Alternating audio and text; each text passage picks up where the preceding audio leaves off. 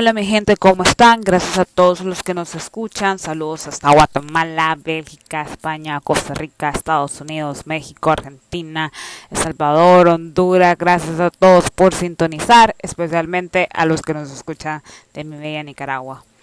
No importa dónde nos, escuchan, si están camino al trabajo, si están lavando trastes, si se están tomando algo o si están haciendo del 2 mientras me escuchan, disfruten el podcast.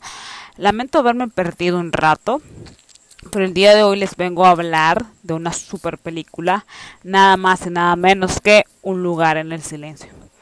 Quisiera agradecer a mis amigos de Cine Nicaragua por esta invitación a ver la película que en este género creo que es la más esperada del año. Pues de qué va la película? Básicamente, después de los funestos eventos ocurridos en su casa, la familia Abbott, que son Emily Blunt, Millicent Simons y Noah Jump, deben de afrontar los terrores del mundo exterior mientras continúan su lucha por sobrevivir en silencio, obligados a aventurarse a lo desconocido, pronto se dan cuenta de que las criaturas que cazan a través del sonido no son las únicas peligrosas que acechan más allá del camino de arena. Por si no lo sabía, Paramount presenta esta película en asociación con Michael Bay, una producción de Platinum Dance en Sunday Night. Un lugar en el silencio, parte 2, está dirigida escrita, producida por John Krasinski, protagonizada por Emily Blunt, Cillian Murphy, Vincent Simons, John y John Krasinski. Y los productores, obviamente, Michael Bay, John Krasinski, Andrew Ford y Brad Fuller. En el 2018, Un lugar en el silencio de John Krasinski transformó el silencio en momentos de miedo y con base en un género de terror y suspenso, forjó una moderna fábula sobre el amor a la familia, la comunicación y la sobrevivencia. Con sus mezclas incesantes de tensión y una conmovedora narración sobre una familia unida que debe afrontar una fuerza alienígena que es altamente destructiva y que es sintonizado con el sonido. La película se convirtió en un hit, en un éxito, que hoy por hoy es un fenómeno cultural. Ahora llega la segunda parte de esta historia y comienza justo donde deja la familia en la primera parte. Sin embargo, Un lugar en el silencio, parte 2, se dirige a los nuevos lugares a medida que los Abbott dejan atrás esta fragilidad del camino de arena, que es donde normalmente acostumbraban a caminar para hacer sus labores, que lo crearon con esa intención para sobrevivir en un entorno donde incluso un simple paso, como vemos tras la muerte del niño, podría ser mortal. Desde los inicios de la, de la cinta, la familia huye sin seguridad alguna para buscar un refugio en una ciudad que está enloquecida por el miedo. En un ámbito donde la unión y la empatía casi ha desaparecido. Los AOS se esfuerzan no solo para protegerse a unos a otros de las amenazas del sonido, también intentan hallar esperanzas en el aterrador del caos que los rodea. Brad Fuller, que es el productor, dijo en una entrevista lo siguiente. Después de la increíble recepción de la primera película, no deseamos hacer una simple secuela para perseguir el éxito de la cinta original. John, o sea, John Krasinski, tiene una regada integridad artística, pero eso sabíamos que no haría otra película a menos que le interesara y solo sucede si se, se siente una onda de resonancia con el material. Su cerebro es como un candado de combinación y cuando hace clic, verdaderamente hace clic. Y eso es lo que ocurrió con ese concepto. La idea de los Abbott podría recorrer el vasto territorio inexplorado fuera de su lugar fuera de su hogar, tomó a Krasinski inclusive por sorpresa. Porque durante la filmación de Un lugar en el silencio, parte 1, nunca pensó en una secuela. Pues no imaginó la, la, forma en cómo impactaría la cultura. Tampoco le agradan las secuelas mediocres a Krasinski. Pero cuando sintió que podía impulsar la narración de una manera genuina para los personajes y el concepto de la trama original de inmediato, él lo tomó como un reto creativo y se apasionó con la misma. De hecho, en una entrevista del mismo Krasinski, él dice textualmente, de hecho no tenía intención de hacer una secuela. La historia nunca se diseñó para ser una franquicia. Pero la gran fuerza del mundo que creamos generó el deseo de ahondar y explorar a donde podría conducir a los Abbott como familia. Lo más importante para él era ampliar el relato en un lugar en el silencio parte 2. Debía de ser igual que su predecesora y mucho más que una mera experiencia sensorial para él debía de estimular el desarrollo emocional de la familia y esta vez tanto hacia la independencia como hacia su comunidad.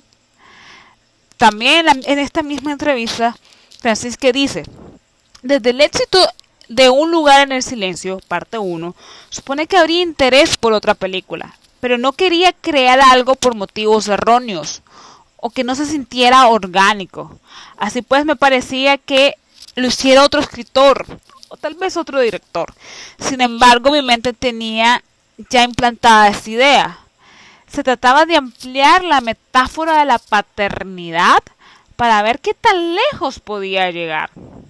Analizar la evolución natural de los hijos que dejan la seguridad de su casa para salir al mundo.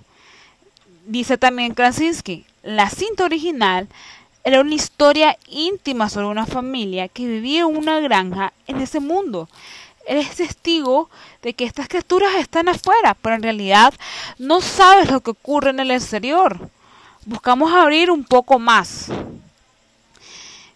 Como ocurrió antes, el deseo de Krasinski de explorar lo desconocido orientó este proyecto y Krasinski decide iniciar el segundo capítulo literalmente instantes después de concluir el primero, conforme a la estructura clásica de la serie de, máximo suspenso. De inmediato los Out se ven obligados a hacer lo impensable, empezar a moverse, resistiendo la pérdida brutal de Lee, su padre y esposo. Se mantiene estresamente la necesidad de permanecer absolutamente en silencio o morir y los peligros siguen ahí. Ahora mi opinión de la película. La película en sí es muy buena. Me sigue encantando cómo John Krasinski sigue jugando con los elementos como el desenfoque, el silencio, para generar este estrés y suspenso. Y déjenme decirle, lo ha hecho de una forma majestuosa. Solo eso podría decir. Eh, la historia, como dije, básicamente nos cuenta dos historias en paralelo. Lo que está viviendo el personaje de Emily Blunt cuidando al bebé y a su hijo herido y lo que está viviendo el personaje de Milton Simons con Cillian Murphy, intentando salvar a la humanidad, porque Reagan, que es el personaje de Milton Simons, ha encontrado la forma de derrotar a los monstruos.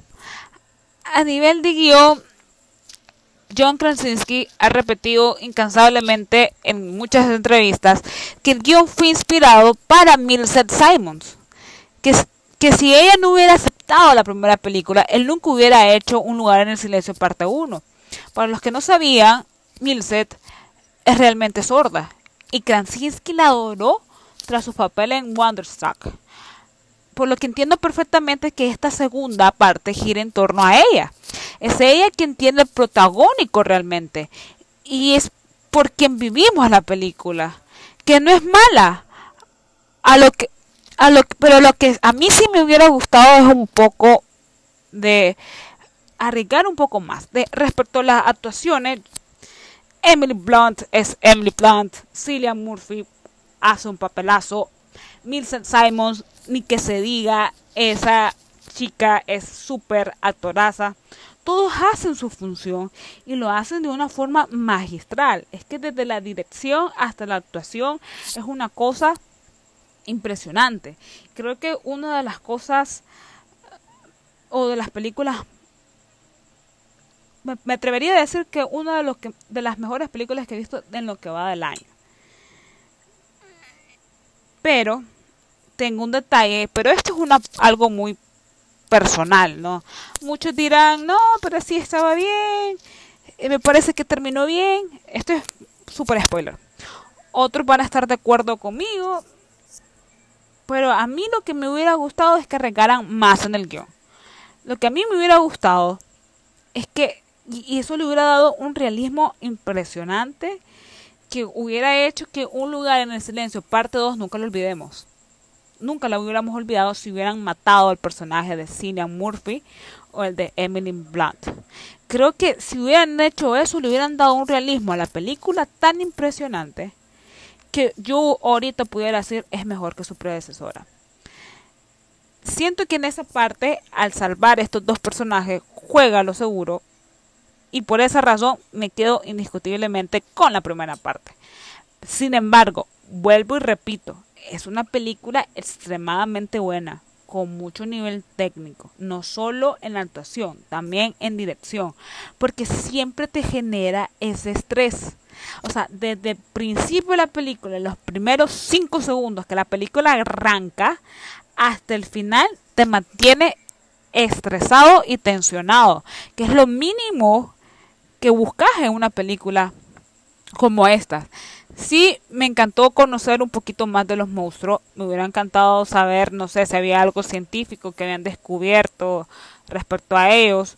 Esto es súper mega spoiler, ya saben, mega spoiler. Algo que descubrimos es que no pueden nadar y que toda la gente que vivía en, en isla estaban mega seguros. Por lo que me gustaría un spin-off de como de esta parte, que nos cuenten más a fondo de si alguien más descubrió qué hacer o cómo destruir estas criaturas, que hasta el momento solo sabemos que son extraterrestres, que no se pueden quemar, que reaccionan al sonido y que son ciegas. Otra cosa del guion, y esto es una algo acertero que es sobre la humanidad. Si yo les preguntara cuándo piensan que la humanidad es tiene la sensación o tiene realmente el sentido de humanidad realmente viene desde la época de los cavernícolas. En la época de la prehistoria, me pueden corregir después todo lo que ustedes quieran, esto lo leí, probablemente 100% fidedigno en la historia, no lo voy a recordar así tal cual, pero yo leí una vez que el primer signo de humanidad fue cuando alguien en la época de la, de la prehistoria se detuvo a ayudar a un enfermo o a alguien que se había quebrado algún pie o no podía caminar. Porque en esos momentos, pues teóricamente tenían que dejarte atrás porque eras inservible. Entonces, cuando alguien se detiene a ayudar a alguien en, una, en un momento de estrés, es que hay un gran sentido de humanidad. Y esto se refleja cuando el niño eh, le prensan el pie en la trampa para oso y sin embargo lo siguen, lo llevan y hasta el personaje de Cillian Murphy lo trata de principio a fin creo que Milson Simons realmente se lleva todo, todo el mérito, todos los premios. Insisto, qué pedazo de actriz. Qué pedazo de actriz. Esa tranquilidad, esa paz, esa serenidad. Es que ella es realmente nació para interpretar a Ruiga. Eso es todo lo que yo puedo decir. Y estamos hablando que hay momentos de demasiado estrés, en el guion. Como cuando... Ahí me, ahí disculpo, no sé si puedo decir las palabras, ahí tal vez me bloquea Spotify. Eh, pero yo creo que siempre hay siempre hay un tonto en la familia. un tonto que la iba a decir otra palabra, pues, pero no quiero que me bloqueen. Siempre hay un tonto en la familia que le embarra y ese es el personaje de eh, Noah porque realmente tú sentido común, o sea, te vas a meter con un bebé a una tubería, no vas a hacer lo que hiciste. Siempre hay un tonto en la familia, un cobarde, pero la verdad de las cosas que no logra transmitir en esencia pura todo lo que está sintiendo su personaje y lo hace de una forma magistral. Le dejamos pasar los dos años o tres años que crecieron Noah y Milset, porque se supone que debería de ser fluido. Es decir, que deberían de tener la misma edad, tanto en la primera como en la segunda, porque es una continuación. Pero digamos que como espectador amamos tanto la película que dejamos pasar este pequeño detalle que es la edad, porque la verdad las cosas que todos envejecemos y no teníamos en cuenta lo que se llama COVID-19. El personaje de Cillian Murphy creo que viene a ocupar el papel de Lee, inyectar la fuerza de Lee, pero al final siempre es Milset con que se lleva todos los premios. La verdad de las cosas es que todas estas pequeñas cosas son grandes aciertos en el guion, a pesar de que yo quería que se muriera Cillian Murphy o Emily Blunt. Pero como dije, esta es una opinión muy personal. Y lo que, como les digo, les recomiendo full para que vayan a ver verla al cine, porque realmente cumple con su razón de ser, que es generar tensión, disfrutar el recurso del silencio. No tienen idea a nivel técnico lo difícil que es crear esta parte. Y obviamente entretenerte. Creo que es una de las mejores películas en su género. Muchísimo mejor que, que El Conjuro. Y si pueden ir a verla al cine, vayan que los cines están tomando todas las medidas. Espero que hayan disfrutado este podcast y un abrazo a todos. Gracias por escucharnos, escucharme y quedarse hasta el final. Abrazos y besos desde Nicaragua.